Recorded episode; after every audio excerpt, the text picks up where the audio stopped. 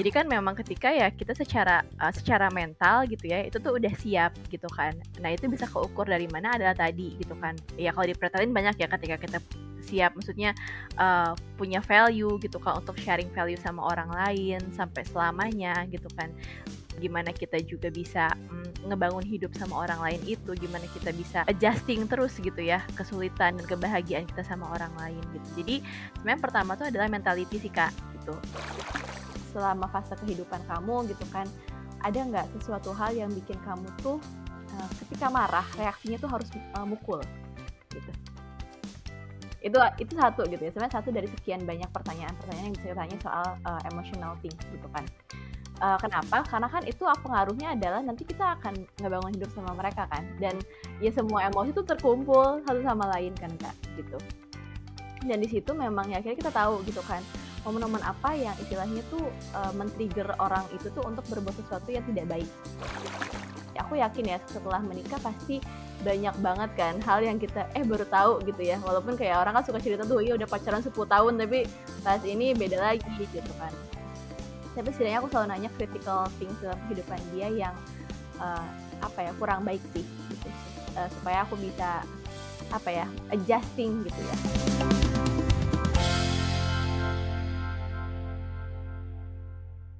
Nah, pertanyaan kedua nih Mel. Jadi kan udah nih, udah nih ya kan memutuskan dek gitu kan. Oke, kita akan Mm-mm. menikah gitu. Persiapan apa aja yang Amel lakuin? Berarti ini kita nggak ngomongin, oh iya aku milih vendor atau iya makeup aku tuh aku pengennya gaya apa itu kayak ah. itu juga bukan aku banget sih kak. Jadi kayak kayak aku nggak put my energy too much gitu untuk kayak bikin event ya. aku juga pas mau nikah kayak aduh duit gue segini gitu kan ini bisa gue lakukan oke. Okay. bajunya oke okay, dengan baju segini mana yang bisa dipilih ini? Udah mana yang makeup yang bisa dipilih jadi aku nggak milih-milih terlalu banyak sih. Jadi iya iya benar-benar saat, saat kita, kita ngomong persiapan tuh sobat Disa bukan itu ya. Mungkin kalau kalian pengen tahu itu mungkin cari cari orang yang blog lain yang banyak kok blog atau blog ya. blog blog lain yang lebih sarannya bisa lebih masuk karena kita kurang tepat gitu kan. Nah Persiapan apa Mel? Mungkin apa aja? Apakah finansial, emosional, apa aja tuh persiapannya Mel? Uh, persiapan mungkin kan sebenarnya banyak ya kayak orang-orang yang bilang kalau oh iya nih menikahlah kamu ketika memang sudah siap gitu kan. Tapi sebenarnya kalau misalkan di ya, di agama Islam di agamaku tuh ya apa namanya uh, siapnya itu sebenarnya nggak harus dipretelin gitu kan. Kayak oh iya nih kalau sekarang kayak harus gajinya segini. Kau nggak sih kak? Gaji minimal 20 juta gitu kan terus. iya minimal 20 juta harus sudah punya rumah gitu ya. Ya kita tuh dan sebagainya sebagainya gitu. Jadi kan memang ketika ya kita secara uh, secara mental gitu ya itu tuh udah siap gitu kan. Nah itu bisa keukur dari mana adalah tadi gitu kan. Ya kalau dipretelin banyak ya ketika kita siap maksudnya uh, punya value gitu kan untuk sharing value sama orang lain sampai selamanya gitu kan. Gimana kita juga bisa mm, ngebangun hidup sama orang lain itu gimana kita bisa adjusting terus gitu ya kesulitan dan kebahagiaan kita sama orang lain gitu. Jadi sebenarnya pertama tuh adalah mentality sih kak gitu. Uh, aku sadar kan kalau misalkan aku sendiri tadi ya masih ada beberapa hal yang belum selesai gitu ya di diri aku gitu dan aku yakin semua orang punya itu gitu tapi apakah memang oh ya harus selesai semuanya gitu kan baru lo siap gitu kan dan lo nyiapin semua hal gitu teknis-teknis tadi gitu. Menurut aku nggak usah sih gitu karena emang nggak pernah siap juga. Maksudnya kayak sampai kapan mau nungguin hal itu? Hal itu selesai gitu karena ya setiap uh, satu tahun hidup berganti aja challenge-nya beda lagi gitu kan. Terus kayak itu nge-trigger lagi kehidupan atau ke, uh, masalah yang ada dalam diri kita gitu. Jadi setidaknya kita apa ya? Mungkin kasih fokus dulu gitu ya. Uh, dari misalkan masalah kita tuh dari 1 sampai 100 gitu ya, Kak. Untuk ngeberesin 1 sampai 100 itu kan banyak banget ya, waktunya panjang banget. Mungkin kita bisa fokusin, oh setidaknya kalau gue udah nyampe uh, titik uh, atau poin 20 gitu kan uh, gue udah bisa nih uh, open up myself gitu kan ke orang lain gitu kan untuk bisa sharing untuk bisa dibantu ya sama orang lain. Karena nggak semua orang loh bisa dibantu sama orang lain apalagi orang yang memang dia uh, apa ya fokusnya tuh uh, self center gitu ya. Dia kejar semuanya buat diri dia sendiri gitu kan. Itu tuh uh, challenge juga gitu menurut aku. Jadi itu sih sebenarnya adalah mentality bagaimana aku tahu dari sekian ratus masalah aku titik poin mana gitu kan yang bikin aku berani dan percaya kalau oh this is gitu kan yang bisa aku bagi ke orang lain gitu karena ya buat aku sendiri ya, mungkin Kak Sasa juga pernah cerita kan kalau untuk menceritakan hal-hal atau masalah hidup kita sama orang lain itu bukan hal yang gampang. Itu aja tuh mungkin sederhana ya buat orang-orang di luar sana, ya lo tinggal cerita aja gitu kan. Tapi ya kalau buat orang-orang macam kita mungkin itu sesuatu yang susah gitu Kak. Tapi ketika kita udah sampai di titik poin, oh iya yang penting gue berani open up dulu deh gitu kan. Nah, itu adalah sesuatu yang aku aku sendiri menyiapkan itu gitu. Sampai akhirnya aku kayak semakin yakin kalau aku tuh bisa nge-decide gitu. Kayak gimana aku bisa menerima respon dia gitu kan. Bagaimana dia memberikan feedback yang gak enak ke aku dan gimana aku ngeresponnya gitu kan. Kan gak mungkin ya kayak yaudah deh gue gak mau ngedengerin lu gitu kan. Terserah lu mau ngomong apa Hmm. gitu kan. Kadang kan hal berantem-berantem kayak gitu itu menurut aku kayak ya apa ya menurut aku ya ini nggak immature aja gitu Ya, ya, kalau ya. kamu masih menghadapi fase-fase kayak gitu ya kecuali memang hal-hal itu tuh terjadi yang udah diulang-ulang dan sifatnya itu memang harus ada evaluasi buat satu sama lain gitu tapi itu sih yang pertama mentality jadi harus titik poin mana nih yang kamu merasa kayak uh, aku udah berani open up uh, masalah-masalah aku ke calon pasangan aku gitu Berarti pasti challenge sobat Disa juga beda-beda nih, masalah mentalitinya apa, kayak gitu kan. Mungkin Amel adalah masalah open up ke orang tentang cerita-ceritanya Amel gitu, karena Amel adalah orang yang ja apa ya, tumbuh dewasa dengan sifat yang sangat independen kan. Aku biasa keep it up myself gitu kan, jadi untuk bisa ngebuka itu, itu sulit gitu. Iya, buat minta bantuan, buat percaya sama orang kalau dia bisa bantu kita itu kan susah ya, Nah, gitu. itu tuh Amel. Di aku masalah mentalitas itu aku punya komitmen issue. Jadi karena eee, masa kecil aku tuh aku banyak kasus abandon abandonment. Jadi abandonment kayak aku kurang dapat kehadiran gitu loh dari dari orang tua, karena orang tuaku waktu itu lagi divorce dan segala macam. Jadi bener-bener dicuekin banget lah gitu kan. Jadi ada abandonment issue issue yang bikin aku jadi punya pas gedenya tuh punya masalah komitmen. Jadi aku takut jadi kayak gimana ya karena aku sela karena aku merasa sendirian dan aku nge-build kekuatan aku sendiri, kesukaan aku sendiri gitu. Aku tuh takut menghadirkan orang lain dalam hidup aku. Karena aku ngerasa nggak nya nggak aman nih kalau ada orang lain gitu, nih gue nggak tahu ini orang inten inte intensitasnya apa, terus gimana, terus dia Jadi bakal penuh kecurigaan terus ya sama orang yang ini masuk ke dalam hidup kita gitu Iya, ya. dan dan nanti dan aku tuh udah ngelihat gimana namanya marriage kalau misalkan gagal dan berantakan tuh dampaknya bisa separah apa Mel. Jadi kecurigaan ini tuh specifically buat pasangan ya. Kalau buat orang lain mungkin nggak terlalu, tapi pasangan aku memang punya particular trauma itu, ngelihat dari masa lalu gitu dan ngelihat langsung, ngera ngerasain langsung dampak dari dari dari pernikahan yang ambyar gitu kan. Nah, itu eee, aku tahu aku siap saat aku udah ke psikiater dan aku udah mengadres isu itu. Jadi aku tahu aku mengambil langkah yang aktif untuk membenahi diriku di bagian itu, gitu. Karena, mmm, kalau misalkan kita tahu nih isu kita apa, tapi kita nggak proaktif kayak tadi ya Mel, kayak Amel Amel berusaha membuka gitu kan, oke aku juga berusaha mengadres trauma itu biar aku bisa percaya sama orang gitu. Jadi secara mentalitas kita tahu di titik apa gitu ya Mel, jadi kita tahu kita isunya apa, ini yang harus kita benahi.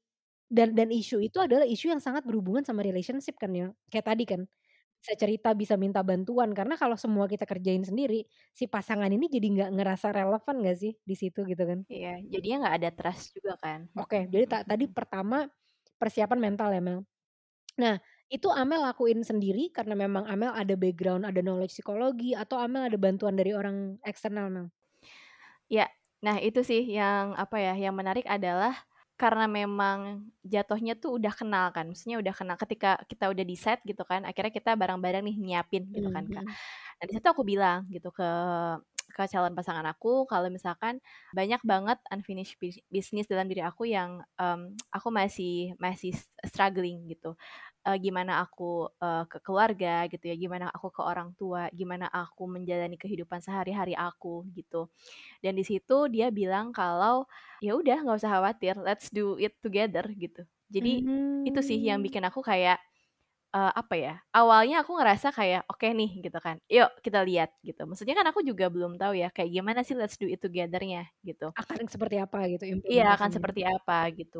Eee, ya karena tadi kan aku juga ngerasa nggak punya kecenderungan untuk bisa kayak sharing segala macam gitu. Setiap kali dia nemu poin di mana aku sedih, di mana aku kayak berbeda gitu ya mood-nya gitu, atau aku misalkan terlalu tinggi level energinya, dia akan tanya gitu, "Apa yang bikin, eee, apa kamu ngerasain hal itu? Kenapa kenapa kok bisa kayak gitu?" Gitu. Nah, Oh. sebenarnya percikan-percikan pertanyaan yang mungkin buat orang-orang, ya nanya kenapa aja gitu. Tapi kan selain nanya kenapa dia juga, eee, berusaha sharing kan kayak, "Oh iya nih, eee, kabarku lagi begini kabarku lagi begini." Jadi dia berusaha untuk mengambil pengalaman yang relevan, mungkin dengan keadaan aku saat itu. Dan di situlah aku bisa ngerasa kayak, "Oh ya udah deh, mmm, aku siap buat cerita," gitu. Cerita dikit-dikit.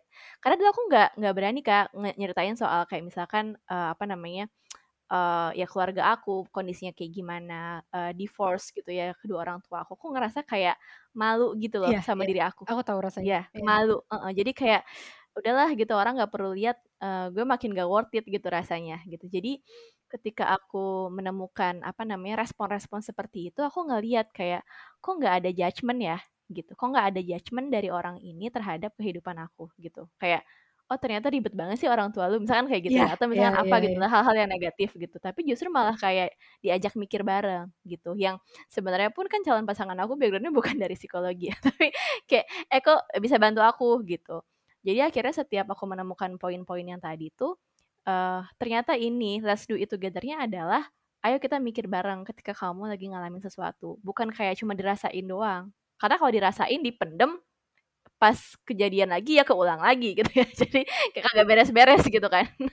Jadi kayak ya udah diomongin, pokoknya semuanya diomongin gitu, diomongin, diceritain, eee, kita diskusi gitu. Kayak, "Ini mau nggak kamu beresin? Kalau nggak mau kamu beresin, eee, harus diapain? Kalau mau diberesin, eee, gimana nih?" Oh iya ngomong, misalkan ke ibu gitu kan, atau ngomong ke tante gitu segala macem. Jadi kayak apa ya, kayak ya diskusi gitu sih Kak, eee, terjadi gitu. Dan aku ngerasa itu mungkin nggak dapet professional helper, tapi, eee, apa ya, kayak, eee, itu adalah trust yang pertama kali aku bangun sama seseorang gitu. Kayak aku nggak pernah aku bahkan sama sahabat aku aja aku nggak nggak pernah sampai bisa se sedalam itu. Nggak bisa se-open itu cerita. Karena aku ngerasa kayak, oh orang lain nggak punya, eee, experience yang sama kayak aku, dan aku takut kayak dia pun bingung nge-handle-nya kayak gimana gitu, kayak gitu kan. Tapi orang ini sebenarnya nggak ada experience yang sama, eee, dia hanya berusaha untuk berempati gitu dengan experience masalah keluarga dia dengan keluarga aku, dan kita cari ada titik yang sama nih gitu kan, masalahnya apa gitu. Nah mungkin kita bisa let's do it together untuk cari gitu, eee, solusinya apa. Salah satunya adalah kalau aku boleh cerita tuh, eee, tentang, eee, gimana demand orang tua ke aku dan ke dia gitu ya. Kayak kita selalu ngerasa kayak, eee, kita punya decision hidup gitu kan untuk ngelakuin A, B, C, D, E, tapi ya orang tua punya demand lain gitu. Terus orang tua juga kayak dulu tuh kita saking frustrated-nya ngerasa, kok kita sebagai anak rasanya kayak jadi investasi orang tua gitu Kak. Kebayang nggak sih? Iya Kayak, iya ya lo iya iya. harus sukses gitu Biar biar bisa bisa beliin kayak gitu, apa, biar bisa segala apa, segala Mhm macem kan. mhm. Eee, tapi kita nggak pernah di-acknowledge juga secara achievement kesuksesan kita gitu. Itu kan nggak enak banget ya, kayak, loh, eee, orang tua kita nggak tahu journey kita sepanjang apa, kesusahan yang kita alamin, tapi istilahnya kayak minta aja gitu. Itu nggak enak loh buat buat buat anak dan aku nggak kayak itu tuh sedih gitu, nggak pernah ditanya kabar juga gitu kan. Nah kita punya titik poin yang sama gitu, akhirnya dari situlah, eee, yang bikin kita kayak, eee, iya ya ternyata ini memang, apa namanya, nggak enak, tapi kalau kita kayak gini terus ke orang tua ini nggak baik juga gitu. Jadi apa nih, kita harus ngapain gitu. Ya pelan-pelan jadi step-stepnya gitu. Jadi itu sih nemuin apa ya, some apa ya, eee, vulnerable gitu ya, hal vulnerable yang sama gitu sih dengan dengan orang ini gitu, yang bikin aku akhirnya kayak bisa open up dan trust sama orang ini. Tapi thanks for sharing loh Mel, dan, eee, tadi maksudnya Amel udah share sedikit gitu aja tuh udah means a lot ya. Karena memang aku paham paham banget sih, eee, di sisi itu ya, karena saat kita datang dari keluarga yang mungkin dinamika keluarga kita tuh berbeda dari kebanyakan orang dan dinamikanya tuh bukan sesuatu yang positif. Itu tuh kita tuh sering banget dari dari sejak kecil tuh dapet judgement dari orang-orang sekitar. Itu yang ngebuat kita jadinya ya udah udahlah mending gue pendem sendiri aja, gue rasain sendiri aja. Karena toh kalau gue ceritain ke orang, satu mereka nggak akan ngerti to what extent, dan kedua gue harus deal sama respon mereka yang sometimes is not empathetic. Gitu kan. Karena kan orang juga empat empati walaupun itu kata-kata yang seolah kata sifat, itu juga kata kerja gitu loh. Skill empati orang tuh juga beda-beda ya nggak sih? Kalau didengerin dengerin gitu dia balesnya apa gitu dan dan dan kebanyakan yang diceritain tuh mungkin kurang kurang enak gitu responnya, akhirnya kita pendem kan Mel. apa ya dan dan thanks for sharing gitu dan karena apa ya hubungan kita dengan keluarga dan dan dan orang tua itu kan kompleks banget gak sih Mel dinamikanya? Karena we love them so much. Tapi kadang kita merasa diperlakukan gak adil. Tapi aduh itu powernya tuh udah uh, confusing banget sih. Jadi ya ya. Tapi aku aku paham banget. Jadi di titik itu Amel uh, nyaman secara mental untuk bisa bervulnerable bareng ya sama pasangan ini gitu. Kalau dulu tuh aku uh, dia datang ke sesi psikolog aku Mel. Jadi pas aku karena aku mengadres itu, kan aku kan bukan psikolog ya, jadi aku butuh bantuan eksternal nih untuk ngadres si komitmen isu aku. Dia datang dan dia masuk di situ dia pertama dia ngedengerin ngedengerin aja, terus psikolognya bilang ngewanti-ngewanti dia, "Apa yang kamu denger di sini jangan pernah kamu pakai itu untuk suatu saat ngebalikin ini ke dia, karena itu akan akan Impact-nya akan parah banget gitu ya, dan sampai saat ini dia nggak pernah sih ngebahas apa pun yang pernah diomongin di situ. Akhirnya dia terbuka untuk dia cerita juga sama psikolognya dan aku dengerin juga. Ini bayangin ya Ada mediasi ya, ada mediator gitu ya berarti? Iya ada third party yang ngedengerin gitu kan dan dan bayangin ya Sobat Disa ini yang lagi aku omongin ini cowok cowok Timur Tengah, dia dari Iran. Dia usianya 8 tahun lebih tua dari aku, dan dia tumbuh besar di mindset yang sangat patriarki banget. Kebayang gak sih? Jadi the extent that yang dia laluin sampai dia bisa duduk di situ, dia memahami itu sesuatu yang menurutku ini besar untuk orang ya, untuk orang dengan kayak dia ya. Mungkin kalau waktu itu cowok yang aku invite itu dia bule gitu, western gitu kan, yang udah sangat, uh, dengan psikologi dan, uh, women empowerment dan segala macam mungkin akan beda. Jadi tadi satu ya Mel, secara mental kita mencapai ke titik yang kita nyam kita tahu apa masalah kita, kita on the way ya kan, kita aware, kita addressing itu, dan kita tahu kalau kita berdua sama-sama bisa vulnerable di situ, gitu ya. Dan feedback satu sama lain itu adalah, "Ya udah ayo kita laluin bersama, kita pikirin bersama." Bukan yang kayak Jerat keluarga lo kacau banget, karena itu kan yang kita takutin untuk denger ya Mel, kayak keluarga lo kacau banget, ya gue juga tahu keluarga kacau banget, lo gak usah diomongin juga gitu kan kayak. Takut banget tuh lebih kayak, oh ketika tahu keluarga kita tuh kayak, oh uh, ini orang bakal ninggalin apa enggak ya, gitu sih Kak. Ya. Kayak, karena sekompleks ya, itu gitu kan, karena seenggak iya. enak itu gitu. Nah ya. Oke itu mental Mel, kedua apa Mel persiapannya? Kedua, tentu saja finansial. Oh, ini cukup berat sekali ibu bapak ya kan ya. Tentu saja finansial ya, karena um, apa namanya? Sebenarnya kalau ngobrolin finansial adalah uh, aku bukan lahir dari keluarga yang kaya ya. Uh, ini sobat Tisa. Terus eh, Amel aku share ini dong. Aku aku kaget apa? banget loh. Jadi Amel pernah share sama aku gini, "Kak, tau gak sih iya kita lagi ngomong apa aku lupa." Sama Amel share sama aku dia tuh adalah yang pertama yang ke universitas dari keluarga ya, Mel. Iya itu itu benar-benar perjuangan juga sih itu. itu kan, itu nggak apa-apa di-share aja. Ya, jadi Amel adalah orang pertama yang lulus di uh, keluarga mamaku ya, berarti se sekeluarga dari di keluarga nenek gitu ya. Keluarga nenek memang yang apa nenek dari ibu aku tuh yang uh, satu-satunya cucu gitu ya, berarti ya cucu yang uh, kuliah gitu sih. Dari berapa ya? Sekarang tuh ada 12 gitu ya, 12 cucu dari nenek aku. Yang kuliah gitu kan. Berarti maksudnya kebayang ya kondisi finansialnya kayak gimana? Gitu kan Mel? Ya. Finansial, terus kayak perspektif terhadap uh, pekerjaan ya, terhadap karir gitu kan.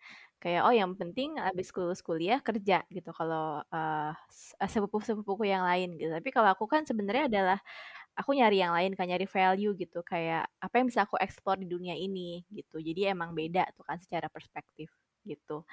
Dan tadi kalau ngomongin yang masalah finansial itu mm -mm, gitu kan karena backgroundnya udah udah kebayang lah ya dengan kondisi tadi gitu.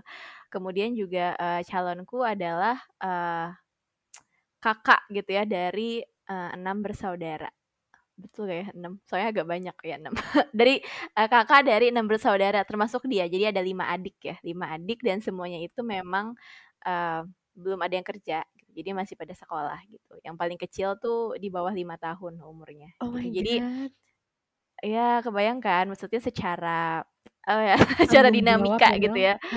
kehidupan orang tuanya gitu kan. Karena maksudnya ya pasti um, karena dianya juga udah sekarang kerja gitu kan ya memang nggak salah kalau memang orang tuanya juga apa-apa pasti akan uh, tap innya ke ke calon aku gitu kan kak. Jadi memang uh, itu kan memangnya orang tua seperti itu gitu.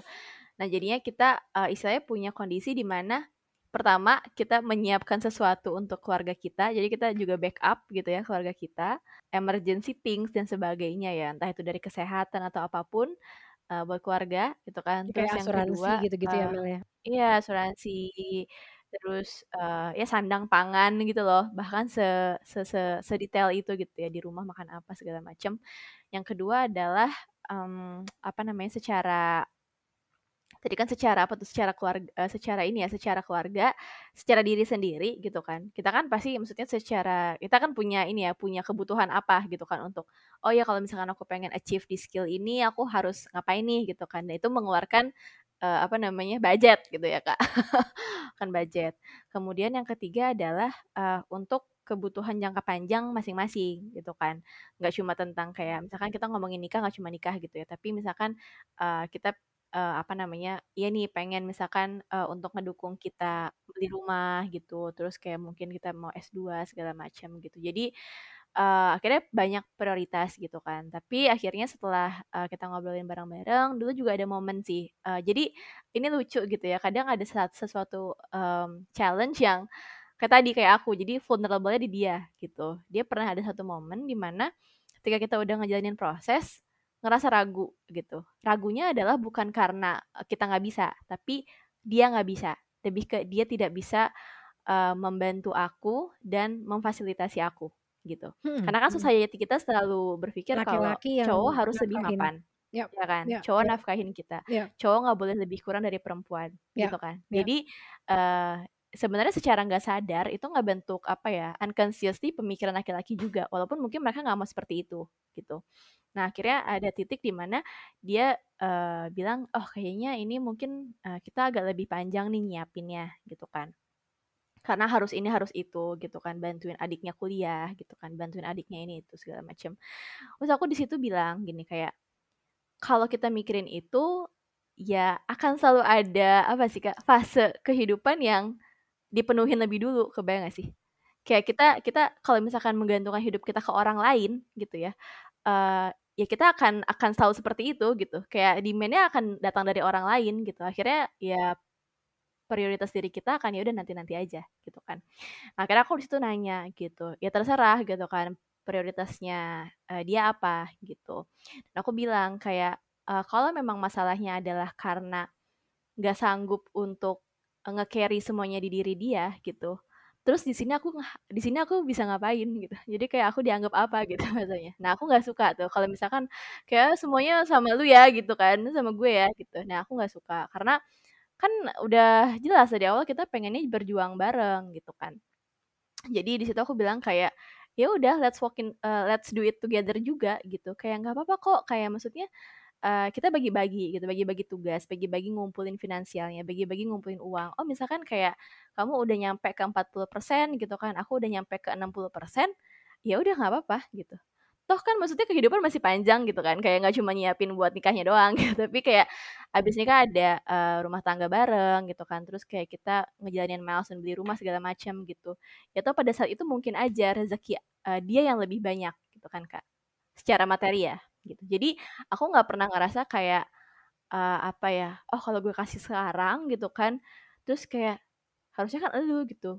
Duit gue kan buat ini. Nah aku alhamdulillahnya tuh teman aku pernah bilang kayak mungkin gak banyak orang yang bisa seikhlas itu untuk ada di titik itu ya, untuk di titik kayak ya lu mau gitu untuk kayak juga nyokong barang-barang kehidupan. Karena tadi kan society masih mandang kayak kita uh, dibantunya sama laki-laki gitu. Nah karena orang berkata seperti itu aku kayak nggak mau kan. Jadi ya udah ya let's do it together aja. Kita ngumpulin barang toh aku juga mau kok misalkan bantuin eh, adik-adik dia untuk masuk kuliah gitu. Nggak apa-apa gitu. Toh kan uh, tujuan tadi kita bareng-bareng adalah buat ngasih impact kehidupan yang lebih baik juga ke orang lain kan gitu. Jadi ya kalau kita bareng semoga apa ya rezeki buat ngasih ke adeknya itu lebih lebih banyak juga gitu kan kak? Ya Allah Mel gitu sih. aku aku dulu aku dulu mikirnya gitu sih terus gara-gara itu jadi dia kayak dia kaget dia kaget terus kayak nggak nyangka gitu. Akhirnya dia akhirnya dari situ dia kayak berani dan benar-benar bilang ke orang tuanya kalau apa namanya ya aku mau bantu segala macam gitu kan. Ya udah jadinya setelah itu setahun gitu kan. Itu setahun sih kayaknya kondisinya terjadi ya sekarang kalau misalkan aku ada masalah apa keluarga dia kayak oh ya nih pakai aku dulu.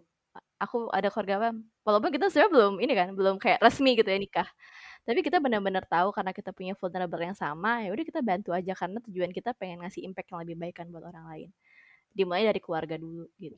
Gitu sih kak Gila, Mel di kelas banget ya Allah. Ya Allah, aku tuh Nggak tahu. suka sebel aku... kalau harus provide tuh kadang-kadang kesel gitu rasanya kan gila.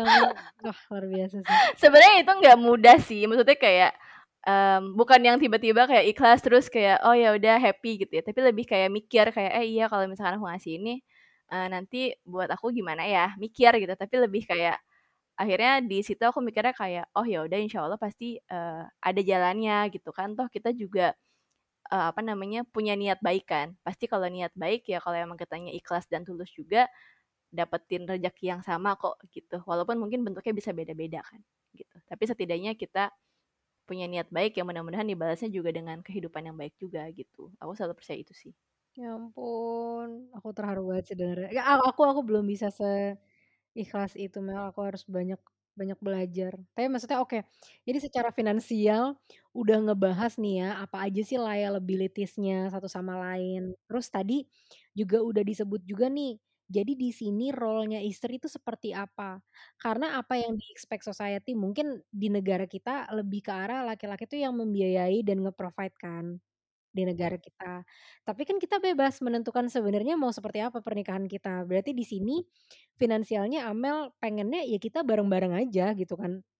Aku juga kayak gitu Komel sama-sama. Finansial aku juga sama. Jadi ya apa yang aku punya, apa yang suami aku punya ya udah digabungin terus mencapai untuk apa mau beli rumah atau mau beli apa kayak gitu. Jadi nggak ada yang kayak oh uh, duit gue, duit gue, duit gue, duit duit lu, duit lu. Jadi bahkan itu secara kalau secara detail ya, misalkan nih, oke duit segini ini untuk nabung rumah ya, kamu kamu masukin segini, aku masukin segini. Oke duit segini ini untuk untuk untuk rumah ya, jadi kayak sewa rumah dan segala macam, makan segala macam, oke kamu kirim segini, aku kirim segini. Nah kalau ada sisanya, nanti ya udah nggak apa-apa dipegang aja masing-masing untuk tabungan masing-masing nggak apa-apa gitu. Jadi aku secara finansial sih kayak gitu sih bentuknya. Jadi nggak ada yang laki-laki tuh nge-provide sendirian, terus duit is duit suami, duit istri, duit istri, duit istri. Nah itu itu kita putuskan tidak seperti itu ya Mel. Tapi kalau ada yang mau seperti itu ya terserah gitu kan. Oke, terus untuk nikah gimana Mel? Nikahan, pernikahan itu ya? sendiri itu Amel nah, dibayarin itu, orang tua atau bayar uh, sendiri? Bayar sendiri Bismillah. Ya, sama, sama. terus terus terus. Bismillah bayar sendiri gitu.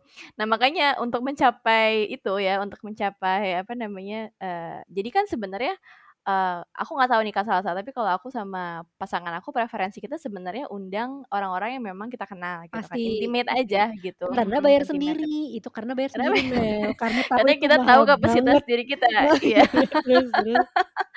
mendingan uh, selebihnya nanti kita bisa alokasiin ke yang lain gitu kan setelah uh, marriage gitu nah tapi ternyata uh, ada gitu kan apa namanya uh, demand gitu nih dari orang tua kita kayak harus undang sekian banyak orang gitu ya uh, contohnya tapi emang begitu sih realitanya.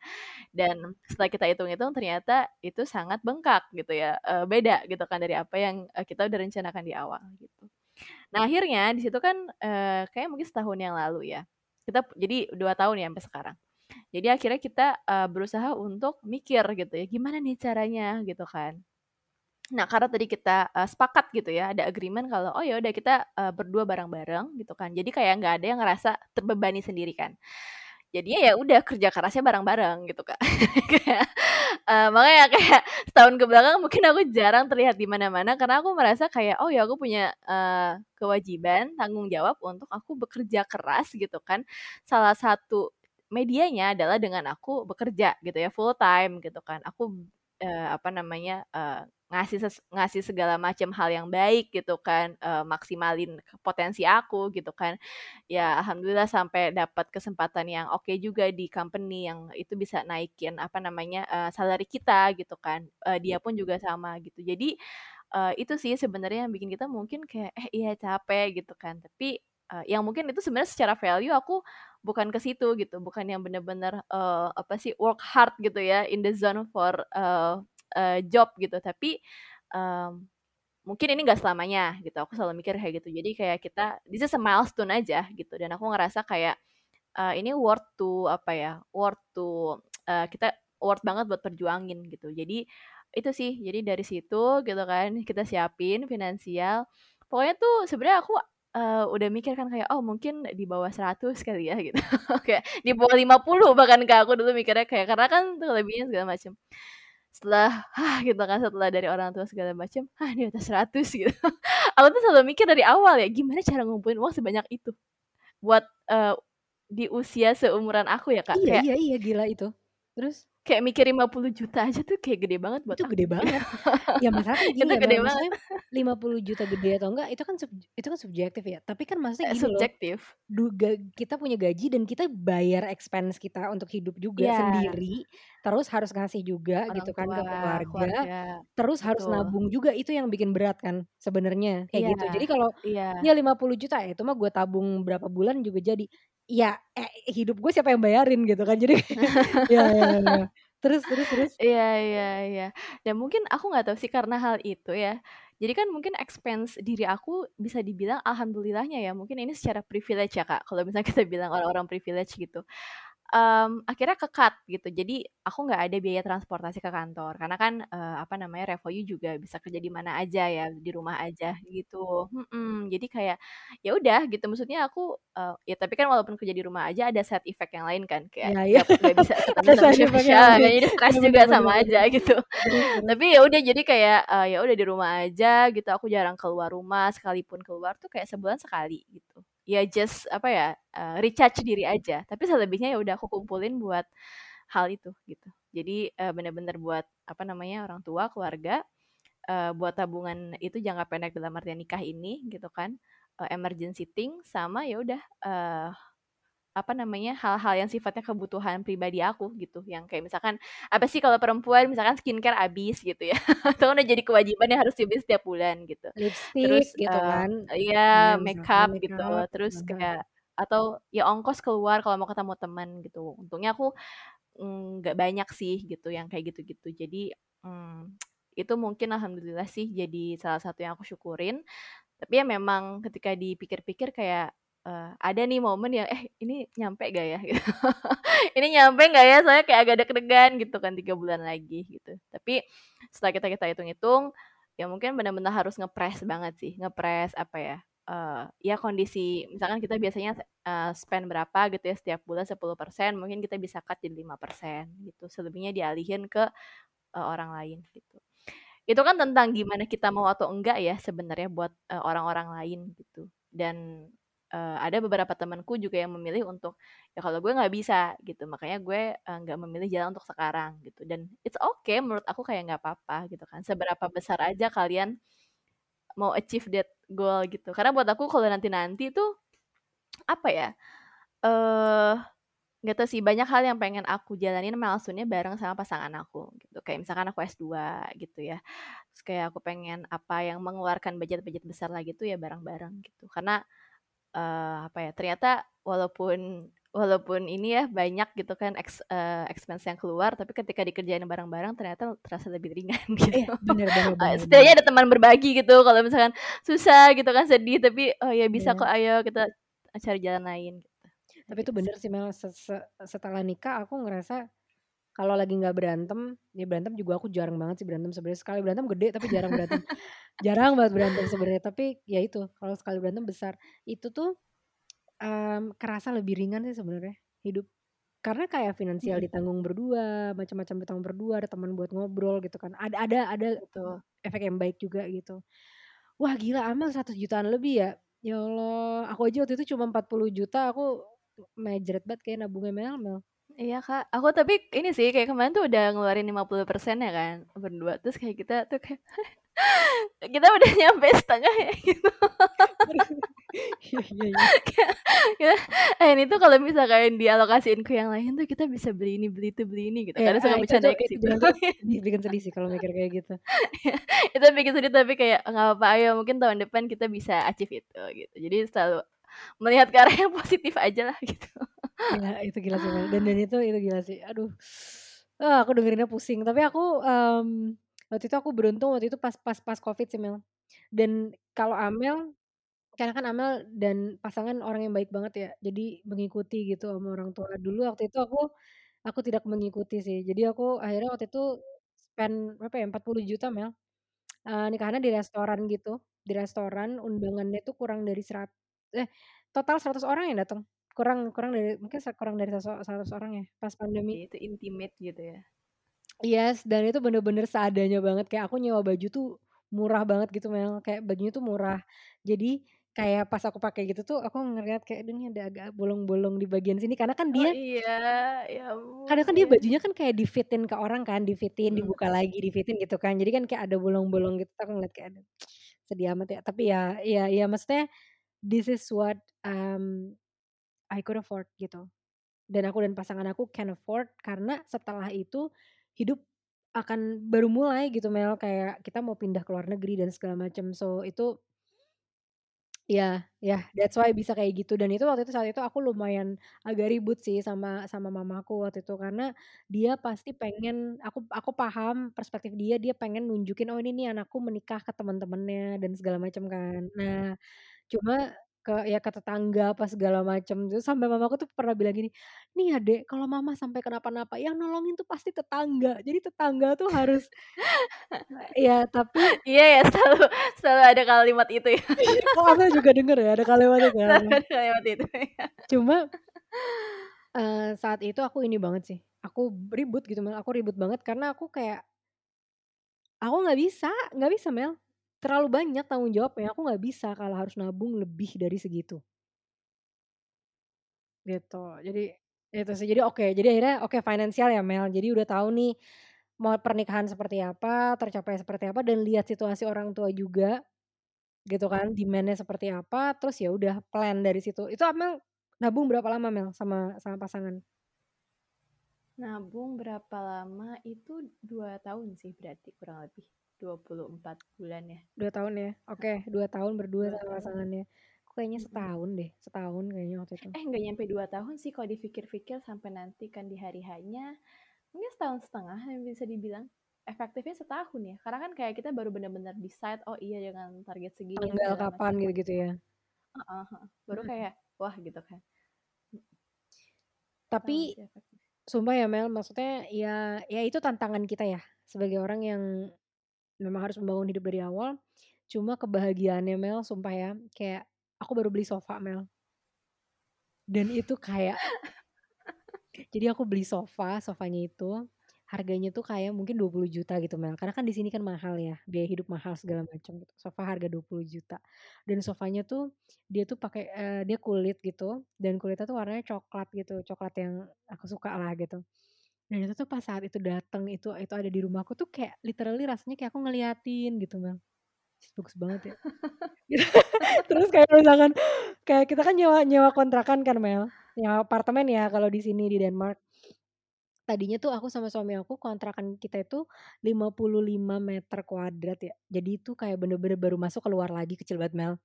Terus cuma 1 kamar dan kayak aku tuh nggak bisa stretching tanpa menyentuh suami aku somewhere gitu, kayaknya kecil banget gitu tempatnya.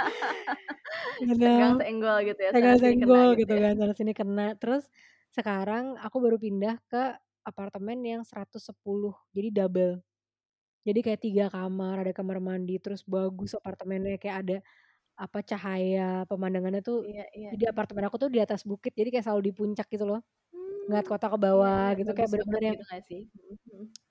Dan itu tuh gimana ya Mel, kebahagiaannya tuh sincere banget?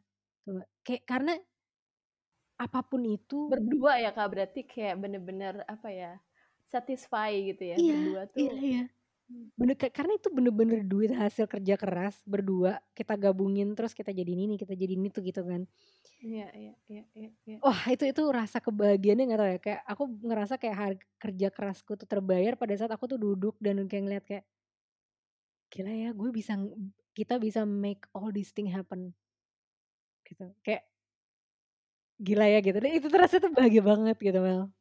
Beli beli korden gitu, sesimpel itu deh, beli korden nih misalkan kan, Iya iya. kordennya terpasang gitu, terus ngeliatin kayak, bagus ya punya korden kayak gini gitu. Yang dulu tuh bahkan nggak kebayang bisa beli itu gitu ya. bener bener bener bener. Bener Itu sih, bener ya itu itu hikmahnya. Terus oke, jadi finansial, emosional, ada lagi Mel persiapannya?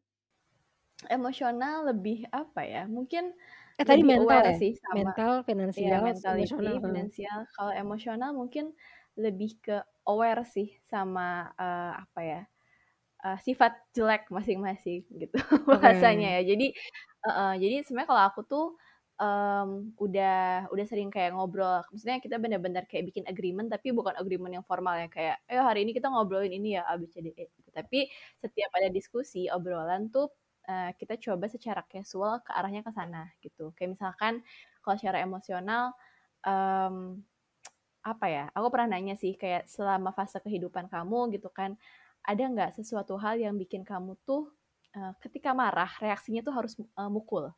Gitu. Mmm, terus? Itu itu satu gitu ya, sebenarnya satu dari sekian banyak pertanyaan-pertanyaan yang bisa ditanya soal, eee, emotional thing gitu kan. Wow. Eee, kenapa? Karena kan itu pengaruhnya adalah nanti kita akan ngebangun hidup sama mereka kan, dan ya semua emosi tuh terkumpul satu sama lain kan, Kak, gitu. Dan di situ memang ya akhirnya kita tahu gitu kan, momen-momen apa yang istilahnya tuh, eee, men-trigger orang itu tuh untuk berbuat sesuatu yang tidak baik. Pasti di setiap diri kita tuh ada ada ini kan, ada apa ya, ada side yang memang ya kita nggak nggak ngerasa nggak baik gitu kan. Entah itu kayak kita marah-marah dan kita ngejelek-jelekin orang misalkan, yang nggak sadar gitu, terus kita mungkin bisa sampai mukul gitu kan, saking frustra eee, apa, frustrasinya gitu. Dan iya dari obrolan-obrolan kayak gitu yang bikin kayak semuanya based on experience gitu. Kenapa? Karena aku ngelihat kalau misalkan ada pengalaman-pengalaman, let's say kayak, "Oh iya nih, eee, dulu dia pernah bilang kayak, eee, pernah mengalami itu tapi mukulnya ke tembok." Tapi itu karena, eee, trigger-nya dari, eee, sosial gitu ya, bukan dari keluarga. Nah berarti kan, eee, aku bilang itu berarti dari external things kan, yang mungkin nggak kenal sama dia gitu.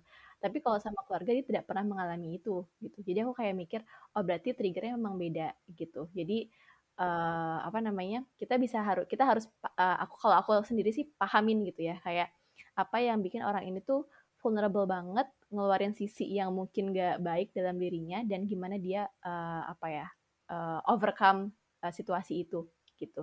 Dan aku pun cerita hal yang sama gitu, kayak misalkan kalau aku udah males sama orang gitu ya, aku tuh bukan marah, tapi aku udah diem. Jadi misalnya kalau aku berantem gitu, aku males, aku akan diem. Jadi aku kayak nggak akan nge-reach out dia gitu ya, aku nggak akan marah-marah, nggak akan gitu, Kak. Aku palingnya nangis gitu kan.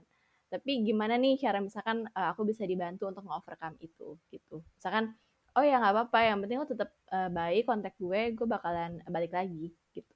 Kayak gitu-gitu. Jadi, eee, hal-hal yang mungkin ketika nanti aku yakin ya setelah menikah pasti banyak banget kan hal yang kita, eh baru tahu gitu ya, walaupun kayak orang kan suka cerita tuh, iya udah pacaran 10 tahun tapi aja ini beda gitu. lagi gitu Mhm kan. mhm.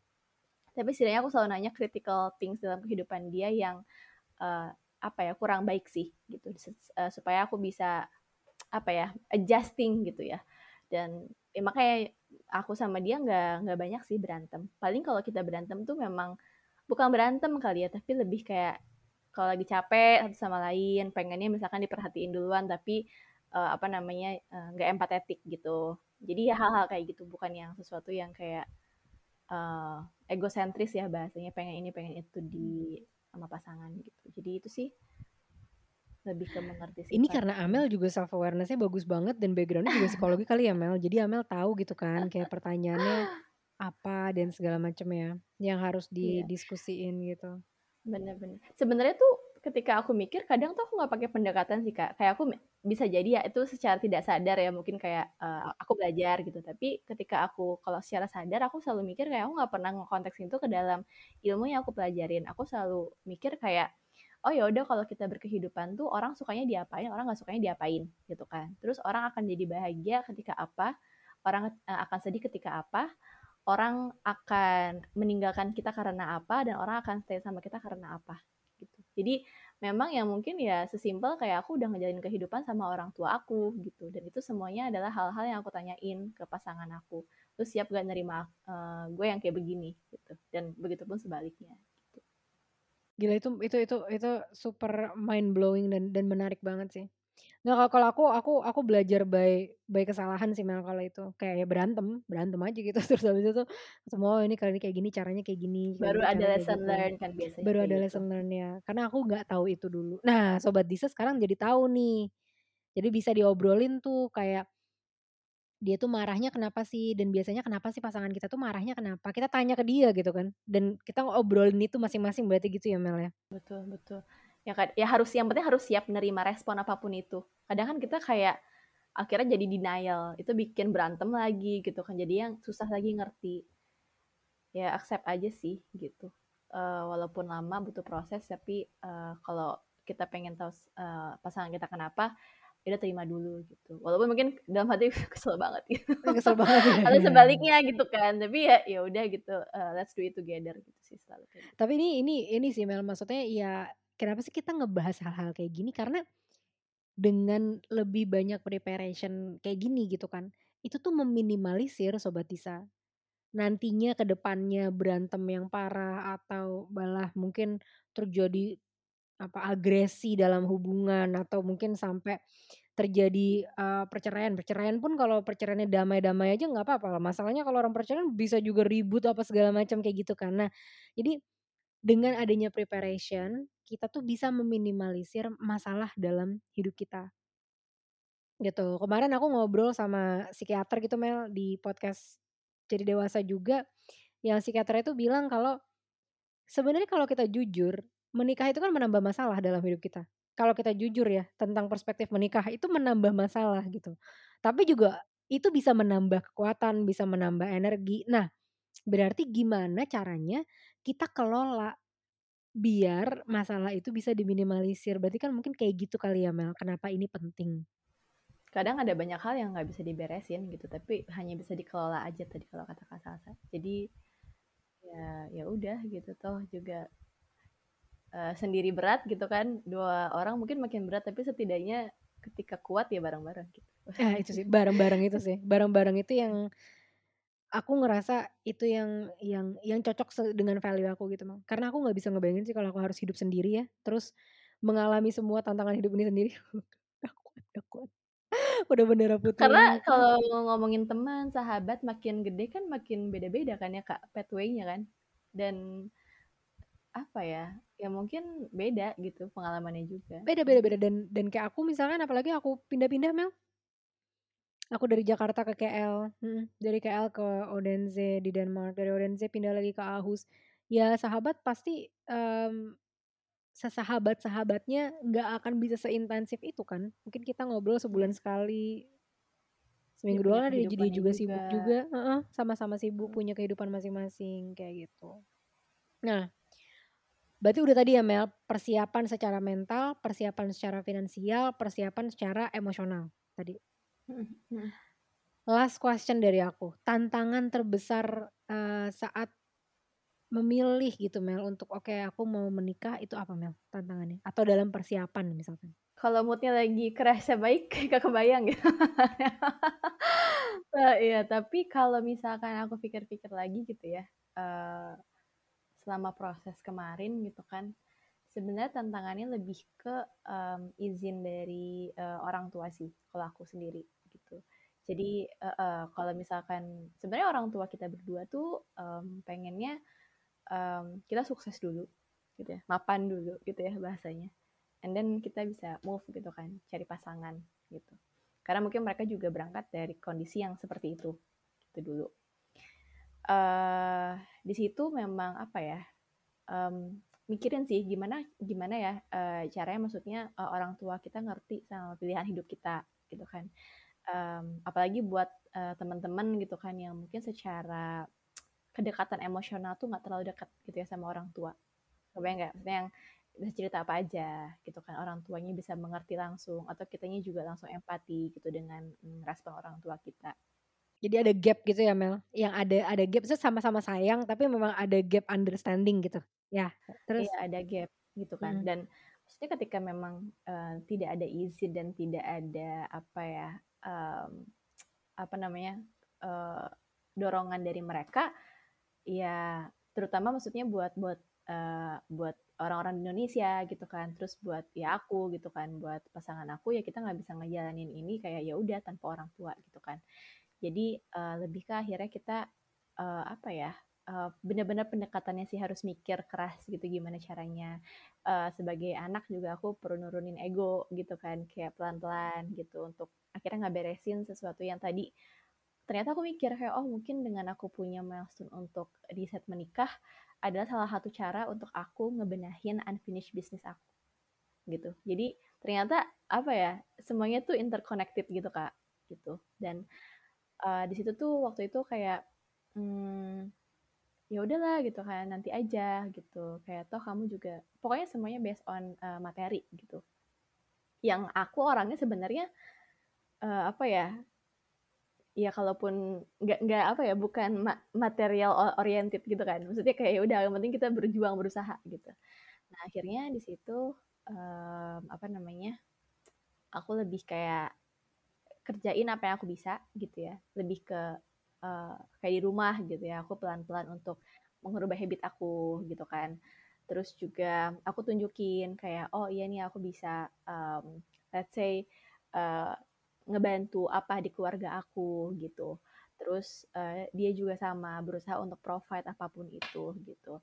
Jadi um, sebenarnya kan kekhawatiran orang tua adalah ketika kita udah uh, oke okay, di stage itu mereka juga khawatir kan kayak ya apa ya kita akan pergi dari mereka gitu kan kak tapi oh, iya. caranya kita uh, kita bisa tetap uh, nenangin mereka kalau kita terus ada di sini gitu yang kedua dan yang ketiga adalah um, ya aku benar-benar ini sih aku benar-benar dulu tuh kayak uh, berdoa gitu kan berharap banget kalau ya udah kalau memang ini terbaik dan dikasih jalan tolong apa ya istilahnya tuh kayak buka hati orang tua kita gitu kan untuk benar-benar kebantu kita gitu dalam prosesnya gitu.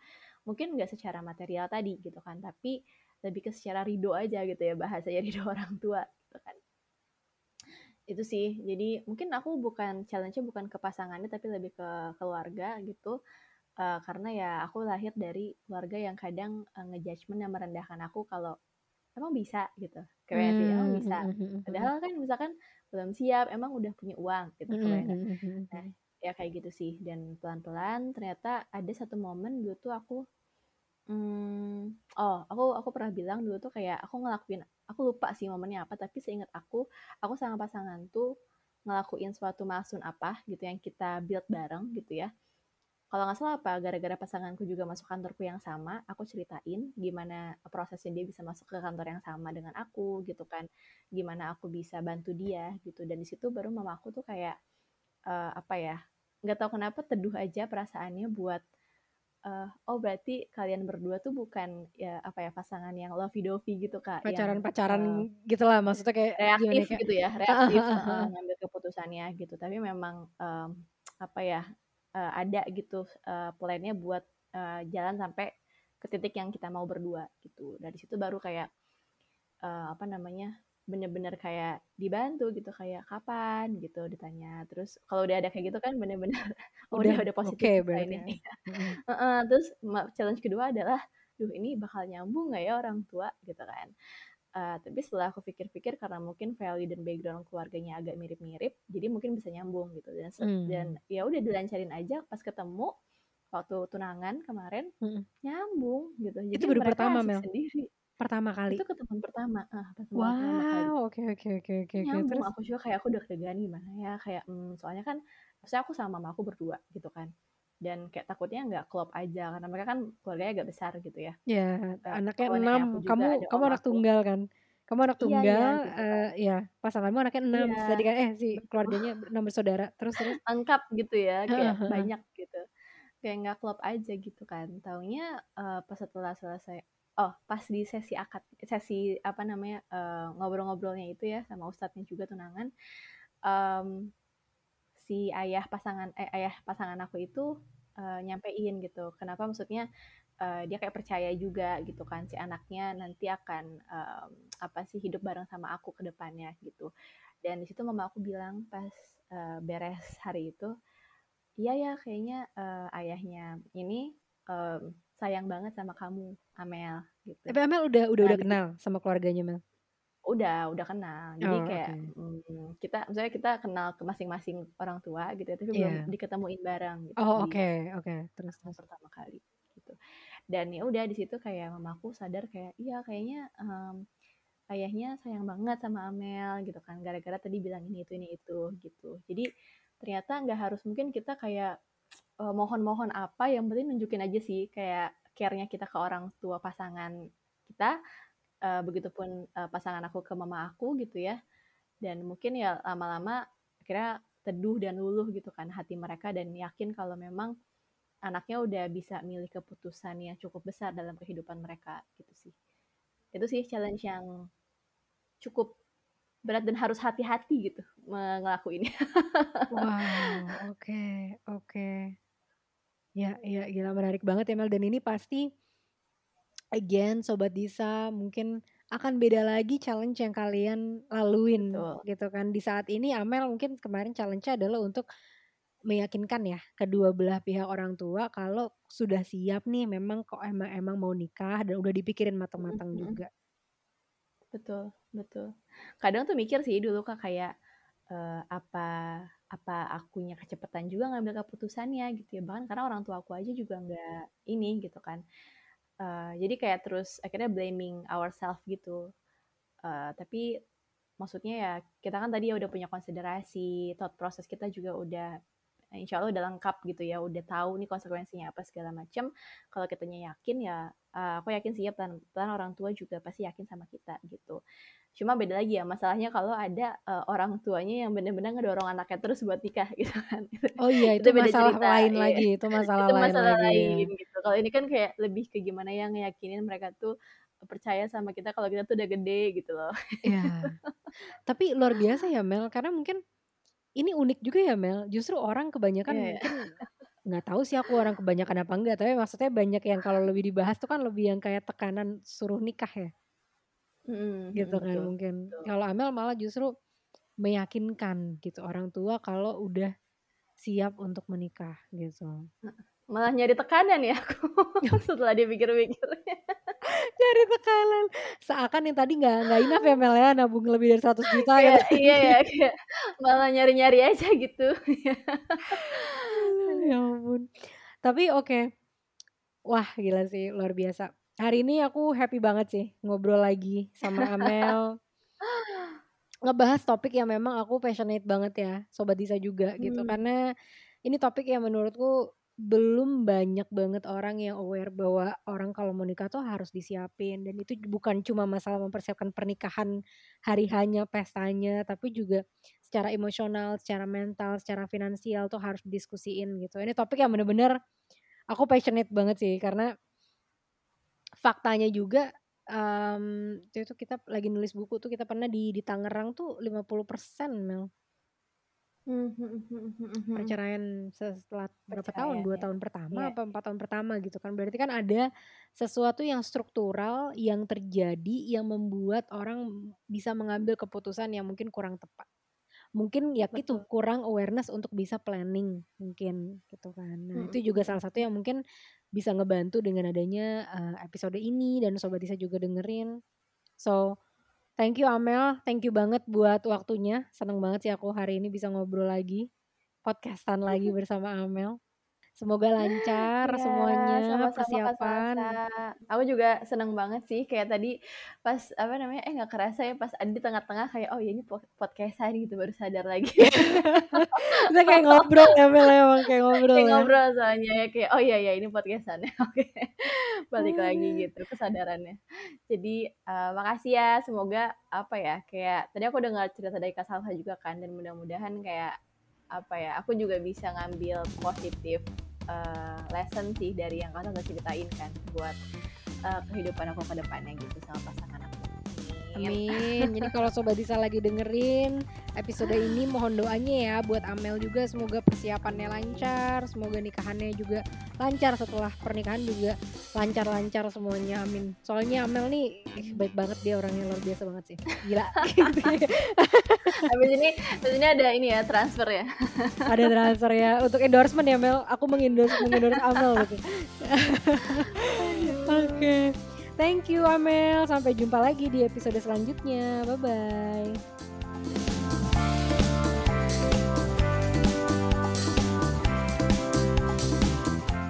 Teman-teman, makasih ya udah dengerin episode ini. Jangan lupa follow di Instagram kita at jadi dewasa 101 untuk jadi yang pertama setiap kita rilis episode baru. Sampai jumpa lagi di episode selanjutnya.